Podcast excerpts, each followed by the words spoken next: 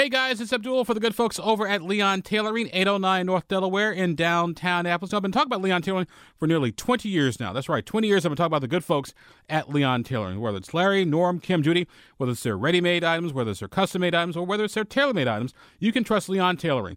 Leon Tailoring, they've been great folks. They've been around for more than 100 years and some change. I've only been talking about them for 20, but trust me, head over to Leon Tailoring and they'll take care of you, just like they've taken care of me for the past two decades. Leon Tailoring, 809 North Delaware in downtown Indianapolis.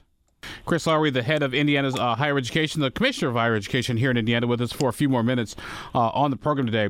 Uh, Chris, I, I know. Uh, uh, when they, when it came to the, the, to the to the budget, the, the budget surplus uh, was good news for, for Indiana for taxpayers, but also good news for colleges, universities, because you guys got a lot of one time projects sort of funded this go around.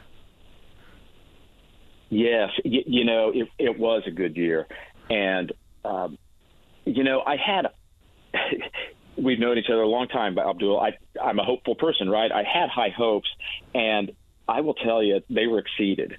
Um, and, and the folks who, you know, who report to me at the commission, you know, the team and so forth, would say, "Yeah, he's got really high expectations." And and I I, I went into the session, you know, with high expectations, high hopes, and they were exceeded. Um, you know, each one of our public institutions uh, received funding for their top capital projects.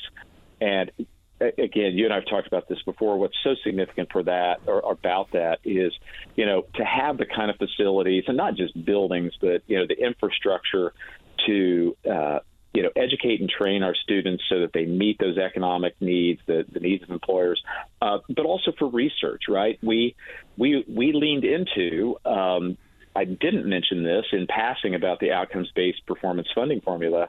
Uh, in the new version, a, a small portion of the uh, incentive funding, the portion that is at risk for Indiana University at Bloomington and Purdue at West Lafayette, they're considered um, technically R1 or research, high level research uh, institutions there is incentive tied to how well they do with that.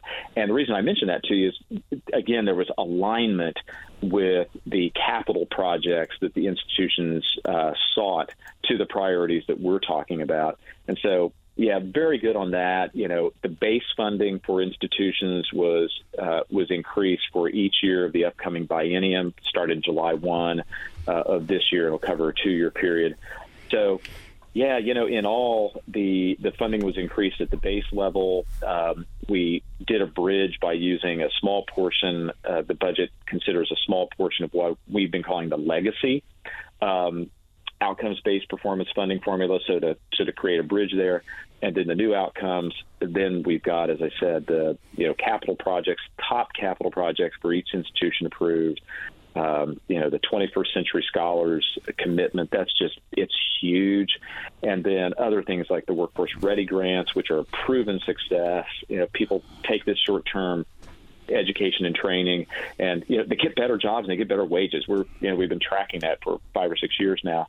Um, you know, uh, I, I wouldn't call it this because I'm not a historian, and frankly, I don't have the tr- you know all the details to share with you. But um, various folks who, um, well, you and I both know, and for whom I think we both have a lot of respect, uh, referred to this legislative session as historic for higher education. And uh, from my from my viewpoint, it was. And again, to me, the most significant thing is uh, so much of it, uh, really all of it, is geared toward uh, helping our Hoosiers, our fellow Hoosiers, and and really building on. Um, some good work that has already been done, uh, like keeping tuition and fee costs down in Indiana. Our, our, state institutions have just done an amazing job at that. Uh, some of the, by the way, some of the very best in the nation. I know Purdue has gotten a lot of attention for that over the years, and, and, and good work they've done. Um, but your, your listeners probably don't know. I didn't know until I came into this role and started asking a lot of questions. Um, our state uh, colleges and universities have been sixth best in the nation for the last decade of holding the line on tuition and fees. And by the way, we don't talk about that enough. And uh, you know me, we're going to start talking about it a lot. yeah, Chris, uh, question for you. Uh, Chris Lowery with us, uh, the Commissioner of Higher Education here in the state of Indiana. Uh, Chris, it seems like uh, lately there's almost sort of been like maybe it's like a, a pushback against higher education, whether it's, it's, it's issues with quote unquote wokeness, which I'm not going to even get into that silly conversation, but it seems almost almost sort of like a, a backlash against higher ed. People saying that you don't need a post secondary education or don't need a, a four year degree, or, or, or for that matter. Uh, what what are Indiana's colleges doing to sort of sort of deal with that that sort of that sort of backlash, sort of maybe sort of anti higher ed sentiment that's that's sort of out there?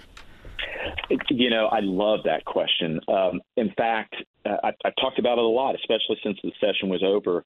And so juxtapose that, right? What seems to be this kind of conflict, this uh, you know, this disagreement around the country uh, between a lot of people. Is there value? Is there you know is is it important and so forth? Juxtapose that to what just happened at the Indiana legislature, right?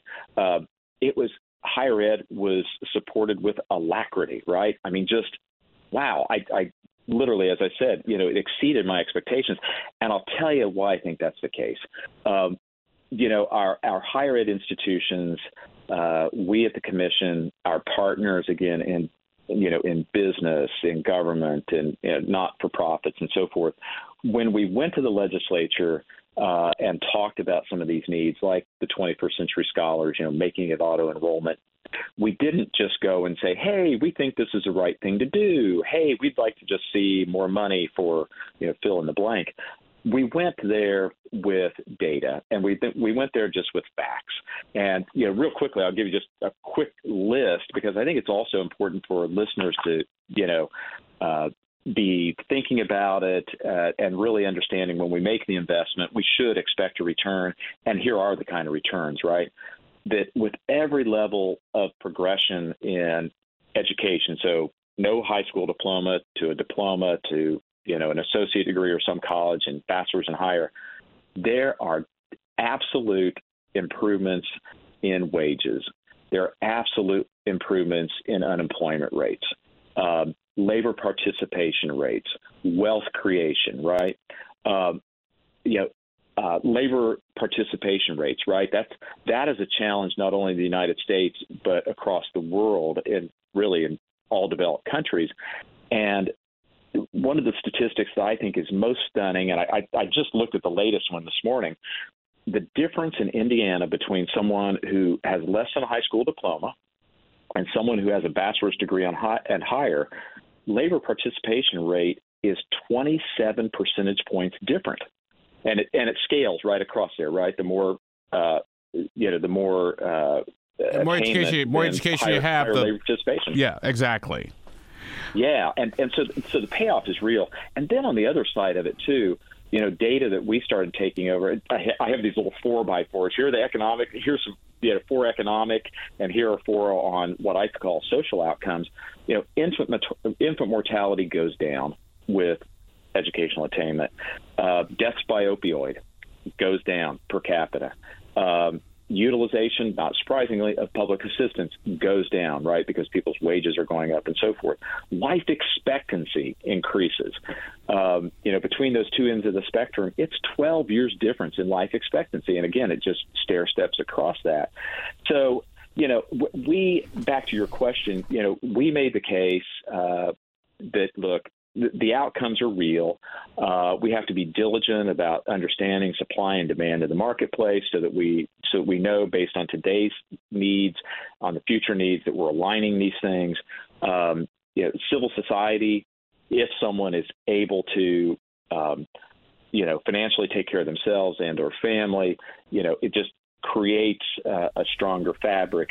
Um, but you know, the 21st Century Scholars expansion, you know, to a auto enrollment. Um, one of my first questions was, you know, what would the outcomes look like? And you know, that example alone, Abdul, um, on on the average expenditure the state makes in a in a cohort or in a given year, the increases alone in those students' salaries who are able to take advantage of higher education, it's a 10x 10 times increase over what the original investment is. And, and then the tax receipts, just state and local, not even counting the federal side of it, uh, are greater than the original investment. So, you know, we, we tried to be really fact based about it. Uh, I think I think it showed that folks were appreciative, and and then just kind of on a on kind of a fun note, um, you know, it was uh, it was uh, fun to see folks on the floor of the House and the Senate actually quoting our statistics uh, and saying, "Hey, so like here are the outcomes." So, yeah, back to your question. I, you know, I think our our view was, look, we can let other folks in other states have these, you know, these arguments. We're going to talk about the data. We're going to talk about the outcomes, and and and in the process, hold our institutions, uh, our commission, uh, and anyone else involved responsible and accountable. Uh, Chris, final question for you. This one may be a little tricky. Uh, the Supreme Court basically came up, came up with a decision recently regarding affirmative action, uh, college admissions. I know a lot of colleges and universities trying to figure out what exactly this means. You can't use race anymore uh, as a factor. Uh, how have you folks figured out how that decision is going to impact Indiana's colleges yet, or is that still in the process? you know, I think each of the institutions, each one is figuring out how that, you know, impacts them and, uh, you know, the students they serve, what their, you know, how it fits into their strategy. You know, I can tell you, um, again, you and I've known each other a long time, uh, but since I came into the role 15 months ago, uh, you know, we have focused on things like, right, the declining college going rate. It's been precipitous for a decade, and uh, by the way, I am confident we're going to be bending that curve uh, with strategies we've talked about already today. But right, but we've you know I've been we've been very open, very candid. Look, we've had this decline. Uh, you know the declines have been steepest and to the lower to the lowest points for low income first generation students, and uh, completions. Uh, once someone arrives at a college or, or university, uh, they are most challenged for someone who is low income, first generation, right? Because they you know, their family doesn't have the experience with it. Uh, they may not have the assets or, or be as well equipped as they should be. And my point in saying that is, we're we I'm not going to ignore any of that, and we're going to keep pushing for things that, regardless of what the Supreme Court does or any anybody in Washington, you know, when we see things like the 21st Century Scholars uh, program and think it ought to be automatic enrollment, we're going to go after it. Or, you know, re- uh, requirement of FAFSA, at, you know, completion of the federal financial aid for graduation, or expanding expanding our Indiana College Core. Uh, love to talk about that one for a minute. You know, or doing this pre-admission strategy, or or you know, taking uh, you know taking a, a, very thoughtful, thorough approach to uh, revising the outcomes-based performance funding formula. So you know, from the commission standpoint, especially r- regardless of what goes on in Washington. Um, we're, we're going to keep pointing out where the challenges are, and, and but we're not going to uh, admire a problem. We're going to we're going to get after it and try to bring solutions forward that'll better serve Indiana. All right. Well, our guest on the program today, a, a, really good conversation with Chris Lowery, the Commissioner for Higher Education here in the state of Indiana. Chris, my friend, always good to chat with you. Thank you very much for being with us today. Abdul, always good to be with you, and uh, best wishes to all of your listeners, and thank you for, for all of your support and leadership. This podcast was produced and edited by Chris Spangle and Leaders and Legends LLC. If you're interested in starting a podcast or taking yours to the next level, please contact us at leadersandlegends.net.